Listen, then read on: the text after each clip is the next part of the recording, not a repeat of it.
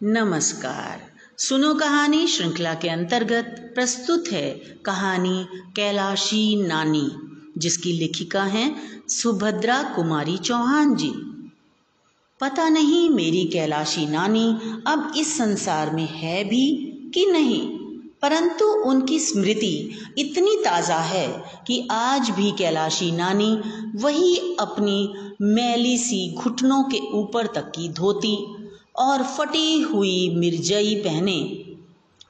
बगल में रोटी और नमक की पोटली संभाले और हाथों में गायों के हाँकने का डंडा लिए, न जाने कितनी बार आँखों के सामने घूमती हुई दिख जाती है।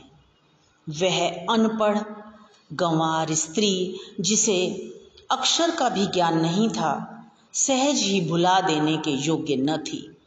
मेरी नानी न होकर भी वह मेरी नानी थी। मेरे मामा के गाँव में, मामा के घर से हटकर उनका छोटा सा झोंपड़ा था, लिपा पुता साफ़। उस झोंपड़े में ना तो कोई दरवाज़ा था जो कभी बंद हो सके और ना ही दूसरा कोई सामान। बर्तनों के नाम पर कुछ मिट्टी के ठीकरे थे और बिस्तर की जगह थोड़ा पुआल पड़ा था। यही मेरी कैलाशी नानी की गृहस्थी थी। पड़ोसी ही उनके परिवार वाले थे और गाँव के बच्चे उनके परमेश्वर। हाँ तो मेरी कैलाशी नानी उस गाँव के रहने वालों के जानवर चराने ले जाया करती थी। उस गाँव में करीब चालीस घर थे और प्रत्येक घर से एक सेर अनाज चराई में मिल जाया करता था। कैलाशी नानी की जीविका यही थी। इसी में कैलाशी नानी का दान पुण्य हो जाया करता था। और इसी अनाज को बदलकर उन्हें रोज़ाना के लिए नमक, तेल, मिर्च, मसाला भी लेना पड़ता था। पैसे तो गाँव वालों को वैसे ही बड़ी कठिनाई से देखने को मिलते हैं। कैलाशी नानी जैसी गरीबिनी को पैसों का दर्शन दुर्लभ होना ही चाहिए। इस प्रकार जीवन बिताकर भी कैलाशी नानी दुखी न थी।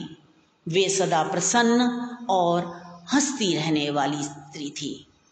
दूसरों की सेवा के लिए तत्पर रहती। आधी रात को भी बुला लो तो वह तुम्हारा काम कर देंगी और तुमसे किसी प्रकार की आशा न रखेंगी। जाड़े के दिन शुरू थे। एक दिन मामा के गाँव से एक आदमी संदेशा लेकर आया कि मामा ने माँ और बच्चों को बुलवाया है। जब तक माँ ने मामा के घर चलने की तैयारी न कर डाली, तब तक हम भाई बहनों ने उन्हें तंग कर डाला। सबसे बड़ा भाई मैट्रिक में था, इसलिए उसे छोड़कर हम सभी भाई बहनों को लेकर आखिर एक दिन माँ मामा के घर आ गई। माँ के साथ आने वाले भाई बहनों में मैं सबसे बड़ी थी। मेरी उम्र दस ग्यारह वर्ष की थी।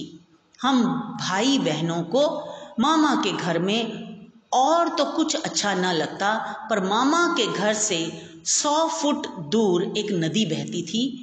उसमें नहाने और कैलाशी नानी के साथ ढोर चराने के लिए जाने में बड़ा आनंद आता था। कैलाशी नानी जिस जगह ढोरों को ले जाती थी, वहाँ दूर तक जहाँ तक दृष्टि जाती, सब हरा ही हरा दिखाई पड़ता था। दूर दूर तक आम, पीपल और ढाक के वृक्ष थे। इनकी घनी छाया में दोपहर को आराम करते। गाँव के छोटे बच्चों का एक झुंड नानी के नेतृत्व में ढोर चराने निकल जाता। वहाँ केवल ढोर ही ना चराए जाते थे वहाँ कहानियाँ भी कही जाती, पहेलियाँ पूछी जाती, और कभी कभी रामलीला का खेल भी खेलते। हम भाई बहनों को इस ग्रामीण जीवन में बहुत सुख मिलता। एक भाई बहुत छोटा था, वह तो माँ के साथ ही रहता था। हम तीन भाई बहन प्रायः रोज कैलाशी नानी के साथ जंगल में भाग जाते। मुझे याद है, हम लोग घर के अच्छे से अच्छे भोजन को यह कहकर छोड़ देते थे कि अच्छा नहीं बना। और सच ही वह अच्छा न लगता था। कैलाशी नानी की जंगल में सूखी रोटियाँ, नमक या कभी कभी चटनी के साथ खाने में जितना स्वाद आता था, उतना स्वाद कभी किसी भोजन में ना आता। रोटियाँ भी गेहूँ की नहीं न जाने कितनी तरह के अनाज मिलाकर बनाई जाती थी। उन्हें किसी घर से कोई अनाज मिलता था तो किसी से कोई। उन्हें इकट्ठा करके वह रोज आवश्यकता के अनुसार किसी की भी चक्की से पीस लाती। एक दिन कैलाशी नानी ने हमें राजा रानी की कहानी सुनाई। राजा की एक राजकुमारी थी, बड़ी ही सुंदर और नेक। एक दिन जब वह नदी में नहा रही थी, तब परियों के देश के राजा का राजकुमार आया और राजकुमारी को घोड़े पर बैठाकर अपने देश ले गया। कहानी सुनने के बाद, कलेवा से पहले हम लोग बड़ी देर तक नहाते थे और तैरते थे। पानी बहुत गहरा न था, पर बड़ा साफ़ था। नदी में नहाने का प्रलोभन ही हमें वहाँ घसीट लाता। हाँ तो उस दिन नहाते नहाते मुझे यही डर लग रहा था कि कहीं परियों के देश का राजकुमार ही न आ जाए। वहाँ राजकुमार तो न आया, परंतु जब नहा धोकर लौटी तो देखा कि कैलाशी नानी के पास कोई बैठा है। कपड़े जरा साफ़ सुथरे थे। मैं डरी कि कहीं यही तो वह राजकुमार नहीं है। फिर घबरा कर दूर तक नज़र दौड़ा कर देखा, कहीं भी घोड़ा न दिखा। मैं बेफिक्र हो गई कि यह राजकुमार नहीं है। वह होता तो घोड़ा ज़रूर होता। बाद में कैलाशी नानी से मालूम हुआ कि वह गाँव का आदमी है। वह कैलाशी नानी को हर महीने ढोर चरवाई में पाँच शेर अनाज देता है। वह वहीं हम लोगों के पास ही पीपल के पेड़ की जड़ पर बैठ गया और हम भाई बहनों के बारे में ही बातचीत करने लगा। जब उसे मालूम हुआ कि अभी तक मेरी शादी नहीं हुई तो उसे बड़ा आश्चर्य हुआ। क्योंकि गाँव में उस समय लड़की के पैदा होते ही ब्याह की बातचीत पक्की हो जाया करती थी। तीन चार साल की होते होते तो उसका ब्याह भी हो जाता था। उसने स्वर को धीमा करके कहा कि क्या कुल में कोई दाग है जो इतनी बड़ी लड़की अब तक कुंवारी है? कैलाशी नानी ने कहा, नहीं भैया, कुल में दाग वाग कुछ नहीं है। बड़े आदमी हैं, लड़की लड़के सभी मदरसे में पढ़ते हैं। यही बिटिया रामायण बांच लेती है, अंग्रेज़ी पढ़ती है, जब पढ़ लेगी, तब लायक वर देखकर ब्याह करेंगे। वह जमींदार जितनी देर तक बैठा रहा बार बार हमें ही देखता रहा। दूसरे दिन, जब कैलाशी नानी ढोर ढीलने आई तो छोटे भाई बहन अभी सोकर नहीं उठे थे। इसलिए मैं अकेली ही नानी के साथ निकल गई।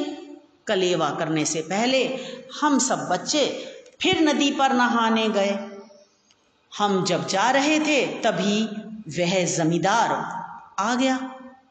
वह कैलाशी नानी को बड़ी देर तक कुछ समझाता रहा। उसे कैलाशी नानी ने हाथ जोड़कर कुछ अस्वीकार किया। जमींदार ने कुछ न सुनकर नानी के पल्लू में ज़बरदस्ती कुछ बाँध दिया। हम लोग भी रोटी खाने आए, पर आज कैलाशी नानी रोज की तरह खुश न थी। उनके चेहरे पर एक तरह की उदासी थी, जो छिपाए न छिपती थी।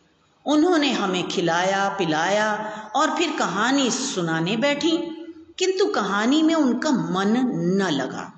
अन्य दिनों की तरह जब मैं बच्चों के साथ ढोर हाँकने जाने लगी तो जाने न दिया। उन्होंने मुझे अपने ही पास बैठाए रखा। मैंने जिद की तो मुझे डांट भी दिया। शाम हो चुकी थी। माँ तुलसी के पास दिया जला रही थी। कैलाशी नानी छिपती हुई सी माँ के पास आई और इशारे से बुलाकर अलग कमरे में ले गईं। उन्होंने माँ से कहा कि वह अपने बच्चों समेत जल्दी से जल्दी घर वापस चली जाए। कारण कि वह जमींदार हम दोनों बहनों को अपने नालायक पुत्रों की वधु बनाना चाहता है। जमींदार का मेरे मामा से बहुत दिनों से बैर चला आ रहा था। शायद वह अपने इस बैर का बदला इस प्रकार लेना चाहता है। वह चाहता है कि कैलाशी के साथ ढोर चराने जाने पर वह हम दोनों बहनों की मांग में अपने पुत्रों से सिंदूर भरवा दे। इस प्रकार हम दोनों बहनें उसकी पुत्र वधुएँ बन जाएँगी। मामा जानकर भी कुछ ना कर सकेंगे। इस काम में वह कैलाशी नानी की सहायता लेना चाहता था। इसलिए दस रुपए उनके पल्लू में ज़बरदस्ती बाँध दिए थे। चालीस रुपए काम पूरा हो जाने पर देने का वायदा भी किया था। कैलाशी नानी ने शपथ लेते हुए वह दस रुपए कमर से निकालकर माँ को दिखाए और फिर बोली, बिटिया, झूठ नहीं कहती, मेरे पास तो दस पैसे भी नहीं। फिर ये दस कलदार कहाँ से आए? ये उसी अधर्मी ने बाँध दिए हैं। तुम बिटिया को लेकर चली जाओ। जिस गाँव का जमींदार इतना अधर्मी है, तुम यहाँ फिर ना आना। बिटिया का शादी ब्याह करके ससुराल भेजकर ही फिर आना। कैलाशी ने यह भी कहा कि वह हमारे जाते ही इन रुपयों को जमींदार के आगे फेंक देगी। अधर्म का पैसा वह कभी स्वीकार न करेगी। मुझे याद आया कि एक दिन इकन्नी लेकर मैं नानी के साथ चली गई। और कैलाशी नानी ने मुझसे लेकर वह बहुत संभाल कर रख ली और शाम को लौटकर वह माँ को वापिस कर दी। माँ ने जब वह इकन्नी उन्हीं को वापस दे दी तो कैलाशी नानी के चेहरे से ऐसा भाव टपक रहा था जैसे उन्हें कहीं का खजाना मिल गया हो। कई बार इकन्नी को उलट पुलट कर देखने के बाद कैलाशी नानी ने उसे कमर में खोस लिया। माँ को जाने कितने आशीर्वाद देती हुई वह चली गई थी। वही कैलाशी नानी आज कमर में दस कलदार बांधे थीं। कल जरा सी बात पर चालीस रुपए और मिलने वाले थे, पर कैलाशी नानी अधर्म का पैसा नहीं लेना चाहती थी। उन्होंने कहा कि अगले दिन वह हमें वहाँ से भेजे बिना ढोर चराने नहीं जाएगी। और जमींदार के रुपए उसके दरवाजे पर जाकर फेंक देंगी। फिर तो चाहे वह महीने का पाँच शेर अनाज भी बंद कर दे, कैलाशी डरती नहीं। वह कहीं भी जाकर ढोर चराकर पेट पाल लेगी। माँ उसकी बात पर विश्वास नहीं कर पा रही थी। कोई कैसे उनकी पुत्रियों की मांग में सिंदूर भरकर घर में रख लेगा? मेरे पिताजी प्रसिद्ध वकील हैं। वे जमींदार को जेल खाने की हवा खिला सकते थे। फिर भी माँ कैलाशी नानी के आग्रह को न टाल सकी। दूसरे दिन वह हमें लेकर घर चली आई। तब से आज तक कैलाशी नानी का हमें कोई समाचार नहीं मिला। मुझे आशा है कि आपको ये कहानी अवश्य ही पसंद आई होगी। आपने इसका आनंद लिया होगा। इसे लाइक करें, दोस्तों के साथ शेयर करें और अगर अभी तक सब्सक्राइब नहीं किया है तो तुरंत सब्सक्राइब करें। तो मिलते हैं अगली कहानी में। धन्यवाद।